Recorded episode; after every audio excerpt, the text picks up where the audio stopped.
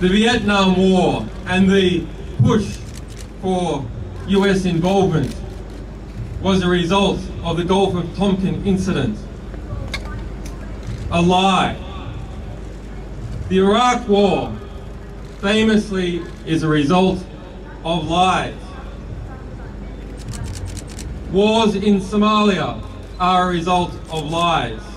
The Second World War and the German invasion of Poland was a result of carefully constructed lies. That is war by media. Let us ask ourselves of the complicit media, which is the majority of the mainstream press, what is the average death count attributed to each journalist?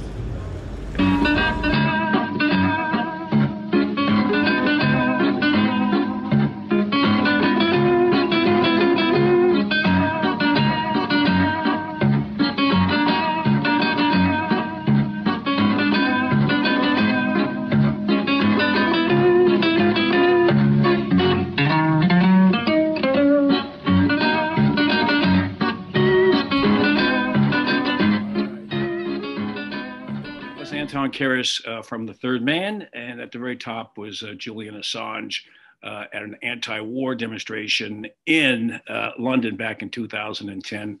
Uh, hi, everybody. I'm Randy Credico, Randy Credico live on the fly here on 99.5 FM in New York City, WBAI.org. And if you want to support the station, you go to give to WBAI.org and you should support you should support the station because uh, it's got it's free speech and uh, we got great programming seven days a week.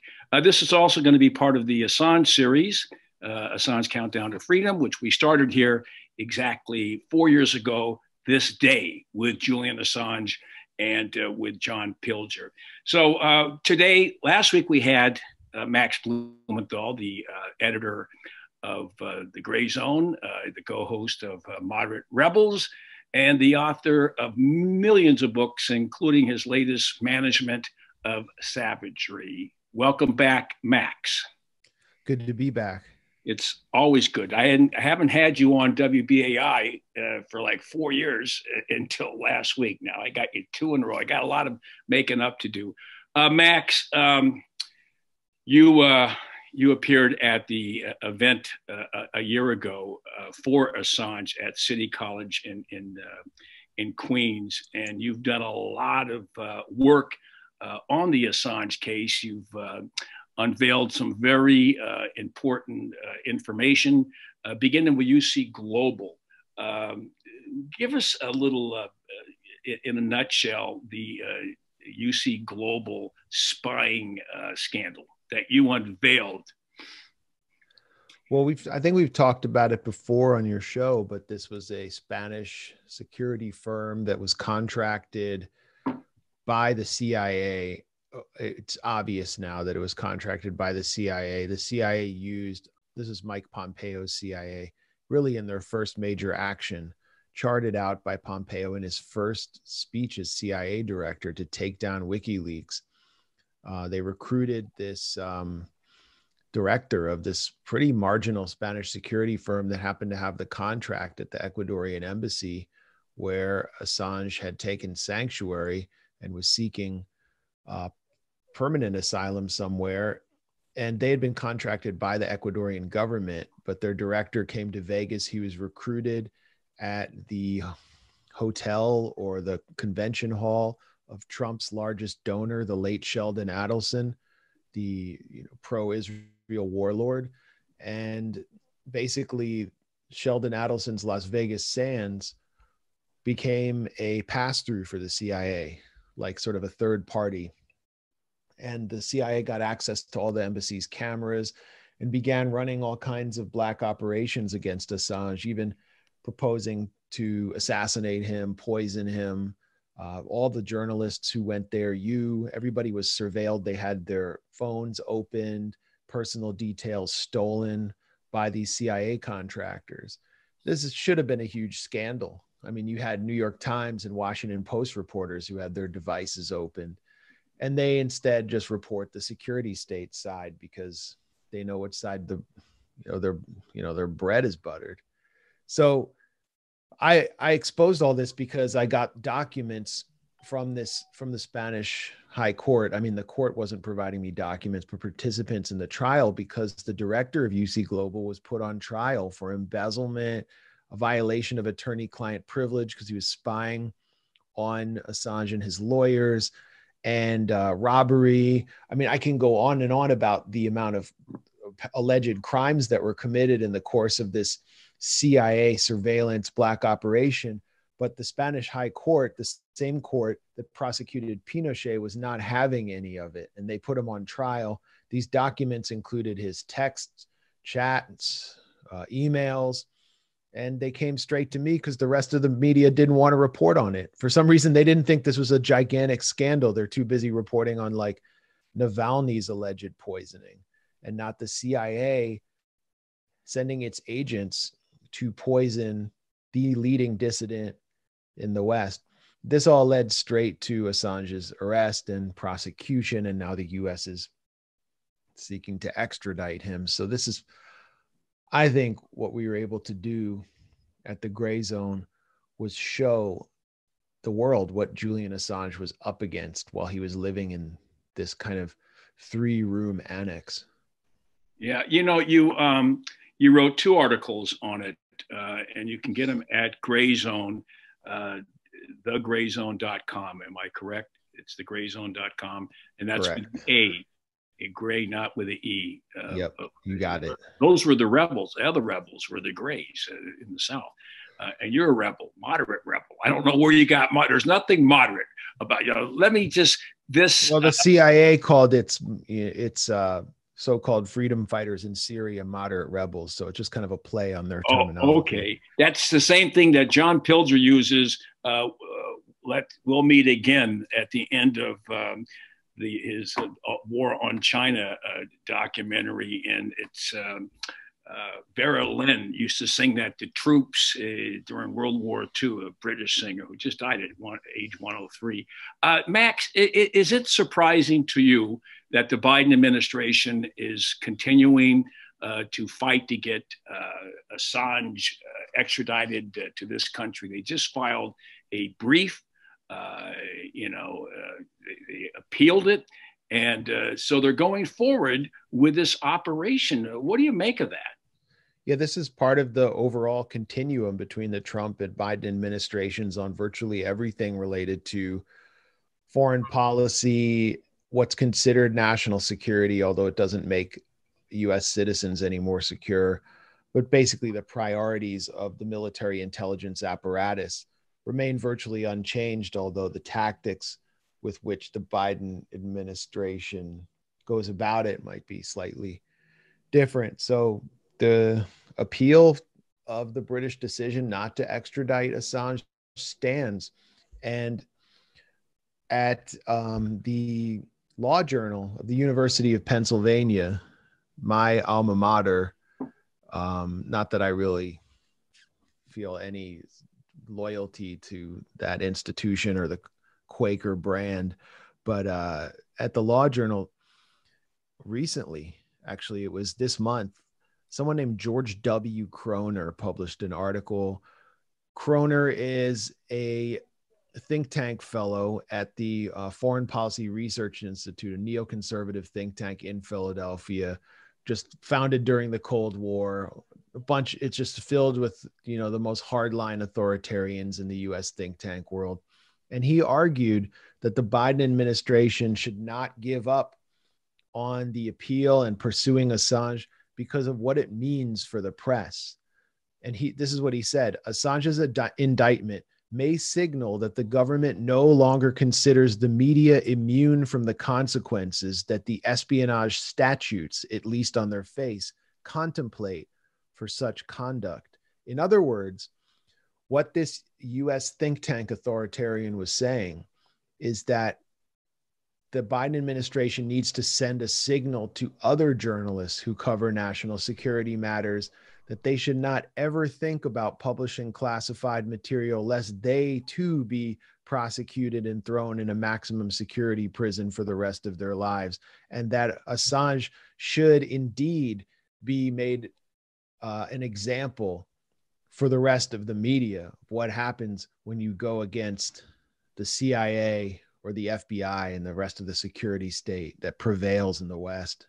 Well, you know, I'm I'm I'm amazed that I have not seen anything uh, of late uh, from uh, MSNBC uh, or um, CNN. The only person is on Fox, and that's that's um, uh, Tucker Carlson, who I don't like in particular, but he has been very good on this subject. But nobody else on the other networks, particularly, are out there uh, circling the wagons uh, for Julian Assange. It's like uh, they're circling the firing squad because what's the consequences for them, Max, do you think, if Assange is uh, extradited to this country and sent away? Well, for them, it's like uh, it, it reminds me of the way that so many Republicans responded to the Patriot Act after 9 11, which is like, well, they're not going to surveil me. They're going after a bunch of Muslim bad guys. So, how's this going to affect me? I don't care about the Constitution, except uh, as long as they don't take my guns away, you know? So, they, these opportunistic hacks who basically play the role of stenographers for power at MSNBC or any other outlet, they're not threatened by this. They don't report on sensitive US national security matters in a critical way, what they do is they amplify the narratives of the US national security state and they focus on dissidents in other countries where they have no power to change anything. So that's that's the new role of the national security correspondent in US or Western media as a whole. I mean, we've been revealing so many whistleblower scandals at the gray zone because and, and the rest of the media, including the intercepts, just sort of given up on this stuff. I mean, the OPCW whistleblowers have been had their report on the Duma Syria deception in 2018, which was a pro-war deception designed to frame the Syrian government for a chemical attack to justify Western airstrikes and missile strikes against Syria. And we have the investigators who went to the ground on behalf of the Organization for the Prohibition of Chemical Weapons, having their report suppressed, and now they're under attack by US government funded outlets like Bellingcat and the BBC. They're just being smeared. And what the Bellingcat and the BBC are demonstrating is the role that they that national security reporters are supposed to play, which is to cover up these kinds of scandals on behalf of NATO on behalf of the US government, not to actually scrutinize their government. What they're doing is afflicting the, the afflicted and comforting the comfortable. And we're doing the opposite.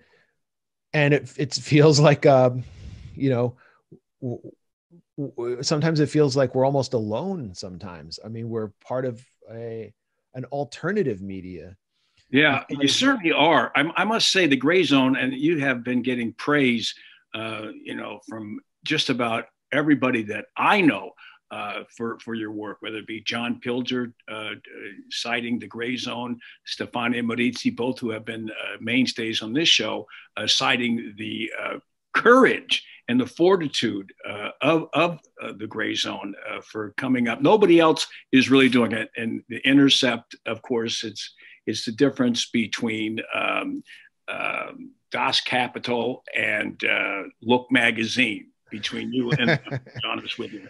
So they're they're lightweight, but they you know they you you are self funded.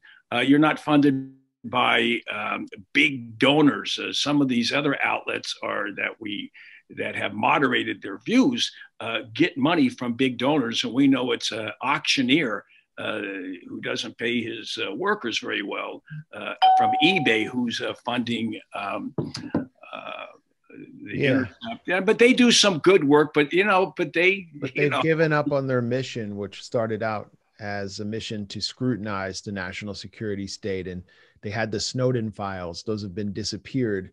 And yeah, Pierre Omidyar, who's their, I don't know that this is why this took place, but Pierre Omidyar is someone who was blessed by the you know US Agency for International Development and so many other elements within this US regime change apparatus as a billionaire who could be a force multiplier for US empire like other billionaires have his like the role that other billionaires have historically played henry luce george soros um, the rockefellers.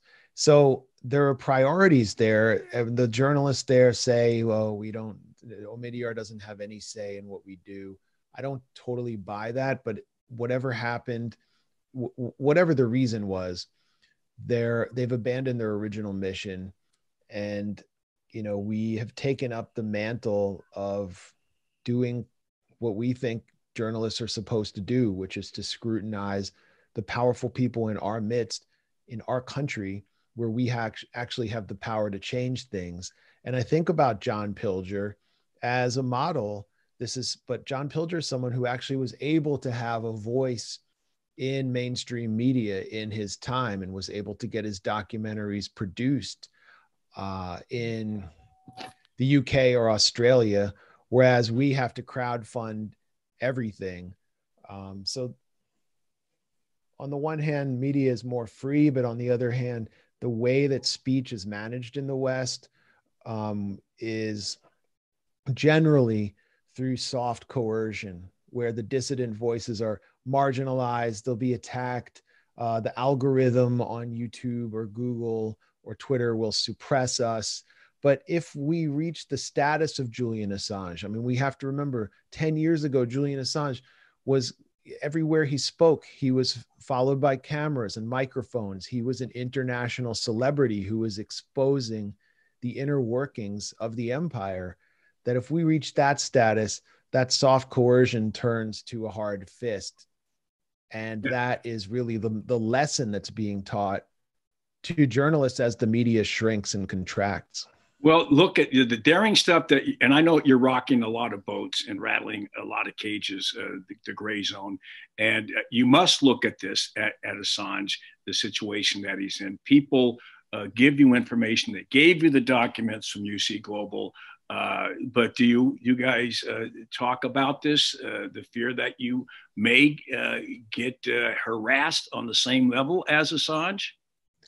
I mean, I've been arrested for uh, on false charges concocted by the Venezuelan opposition, funded by the U.S. government that we were scrutinizing. I think we played a leading role in discrediting Juan Guaido's operation, and I had police show up at my house last year or October 2019, five months after this false charge was concocted. Somehow a warrant was enacted against me, and I was thrown in jail for two days, and I faced phony assault charges until uh, they were dropped a few weeks later.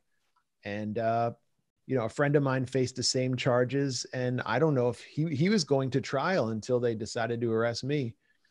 So I saw that as an act of intimidation. I would like to know what the process was that led to my arrest, because this was this was a USA versus Max Blumenthal case. But of course, it's nothing that it's nothing like what Julian Assange encountered. We have to really step back from the media from the from the noise in the media to understand how absurd the prosecution of Julian Assange is that all he did was provide a blockchain style secure platform for publishing documents that other so that other newspapers including the new york times and washington post could have access to them and they proceeded to report it. And what what wikileaks was doing was the bread and butter of national security reporting for years including during the 2016 campaign. And honestly i really have to question if hillary clinton had won whether assange would have been prosecuted just as we wouldn't be hearing anything about Russian interference. So much of this has to do with the mainstream media turning on Assange because they blamed him for Trump's victory. Right. And that's the that's the deal. He's, it's a pincer move. You got conservatives that don't like him uh, because he exposed war crimes, and you got liberals don't like that, don't like him because they think he handed uh, Trump uh, the victory in 2016. We only got a few minutes left, Max. Some of the things that he would be covering uh, today that would be very helpful in tandem with your uh, with the gray zone would be uh, on Bolivia. Uh, you've, you've, done plenty of work in Bolivia. You and Anya Parampil have been down there. Uh, you've done plenty of work on Venezuela. I'm sure we'd have more information on Venezuela if he was around. Iran, uh, you, we'd have more. Syria, the bombing recently. Uh, and of course, uh, China and Russia. These are six hot points uh, in the world that the neoconservatives in, in the administration, and I, I start at the top with Tony Blinken, are bent on, uh, you know, regime change in most of those countries. Yep, yep. I mean, I think you know one of the the greatest values of WikiLeaks was to understand the info ops, the information operations that the US government has deployed and how they work through third party cutouts, whether it's Stratfor or NGOs, to plant stories in the media that advance their agenda. And so much of what we're hearing about Western China and the Uyghurs appears to be stories that have been planted by US intelligence to use human rights as a weapon against China. Brian Hook, who was an advisor to the Trump administration, actually wrote a memo that's been declassified for the State Department in 2017, where he said, you know, we might have some moral concerns about human rights, but that's not really what we're interested in. We want to use human rights to extract concessions and advance our own interests against countries where we seek regime change. And that's that's what's happening and I would love to know how the sausage is being made, although we've kind of figured it out at the gray zone using our own sources and public sources. And, uh, this reminds me distinctly of the way that the Syria deception, the information operations around Syria to stimulate support among the American public for Syrian regime change was implemented for the past few years. It's it's it's I mean you just you can look at WikiLeaks and learn so much about how the deceptions and coercions are designed and then apply it to everything you see play out today on the pages of the Washington Post and New York Times or on CNN. So it's really illustrative. And we owe that to Julian Assange. And if we do owe that to him, then we owe him our support and our solidarity. All right. Uh, I, I got to end it on that note. That was great, Max. That was the quickest 24 minutes uh, that I've ever, uh, you know, uh, it, it, went by fast. By. All right. Listen, it was great. You can go to Gray Zone, uh, Gray, the, the Gray Zone uh, on Twitter, the Gray Zone News on Twitter, Max Blumenthal at Max Blumenthal on Twitter, and you can get access to all of this information uh, at the Gray Zone and what Max is doing. I want to thank you once again uh, and uh, keep up the good work, Max. Max Blumenthal, uh, that's it uh, for this edition of Live on the Fly. see you next week. Thank you. Thanks a lot, Randy. And I had to jump back in to make an announcement. I almost forgot. This is for um, New York City Free Assange, you know, April 11th, as I was alluding to earlier w- with uh, Max, is the anniversary of the uh, break in of the Ecuadorian embassy and the kidnapping of Julian Assange by the Metropolitan Police in, in London. So, uh, the, on that day, over at the uh, British consulate on 47th and 2nd Avenue, there's going to be um, let's see, at 11 a.m., there's going to be a, rally and a press conference. I will be there. Uh, so uh, please, this is New York City Free Assange having it April 11th, 11 a.m. on 47th and 2nd Avenue. So uh, try to make make it there. It's uh, critical because uh, we're at a critical moment. And I want to thank BAI again for being at the forefront uh, of this and giving me the opportunity uh, to um, be there for Julian Assange. You've been there from the very beginning. All right, folks, give to WBAI.org. Don't forget. All right, we're going now. I don't even know what the music is. See you next week. When they poured across the border. I was cautioned to surrender. This I could not do. I took my gun and vanished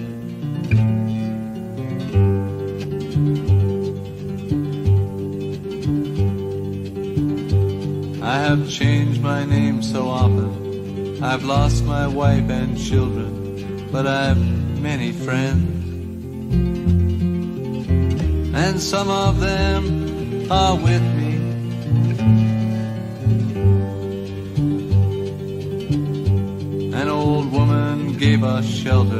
Kept us hidden in the garret. Then the soldiers came. She died without a whisper.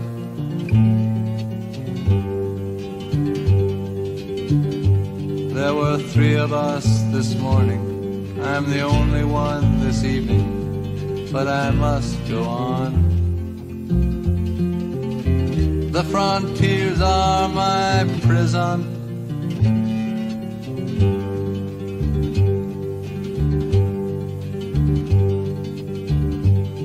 The wind, the wind is blowing. Through the graves, the wind is blowing. Freedom soon will come. Then we'll come from shadow.